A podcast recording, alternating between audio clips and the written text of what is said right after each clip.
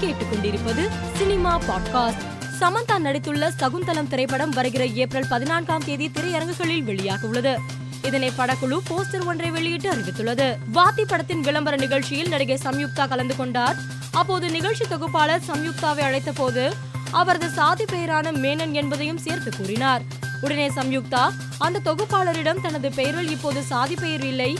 எனவே நீங்கள் என்னை சம்யுக்தா என்று மட்டுமே அழைத்தால் போதும் என்று கூறியுள்ளார். நடிகை கங்கனா வெளியிட்டுள்ள சமூக வலைதள பதிவு தற்போது வைரலாகி வருகிறது. அதில் என்னை பற்றி கவலைப்படுகிறவர்கள் ஒரு விஷயத்தை புரிந்து கொள்ளுங்கள். நேற்றிரவு முதல் என்னை சுற்றி சந்தேகத்திற்குரிய நடவடிக்கைகள் எதுவும் இல்லை. யாரும் என்னை பின்தொடரவும் இல்லை. சரியாக இருந்து கொள்ளுங்கள். இல்லையேல் வீட்டுக்குள் புகுந்து உங்களை தாக்குவேன் என்னை மனநோயாளி என்று அழைப்பவர்களுக்கு எதிராக நான் எந்த அளவுக்கு செல்வேன் என்று தெரியவில்லை என்று பதிவிட்டுள்ளார். இது பரபரப்பாகியுள்ளது. ராம் சரண் நடிக்கும் பதினைந்தாவது படத்தின் அடுத்த கட்ட படப்பிடிப்பு ஹைதராபாத்தில் உள்ள சார்மினாரில் நடைபெறுகிறது.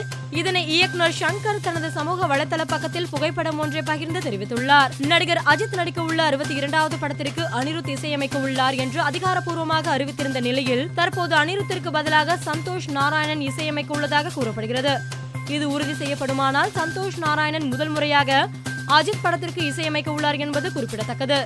மேலும் செய்திகளுக்கு மாலை மலர் பாட்காஸ்டை பாருங்கள்.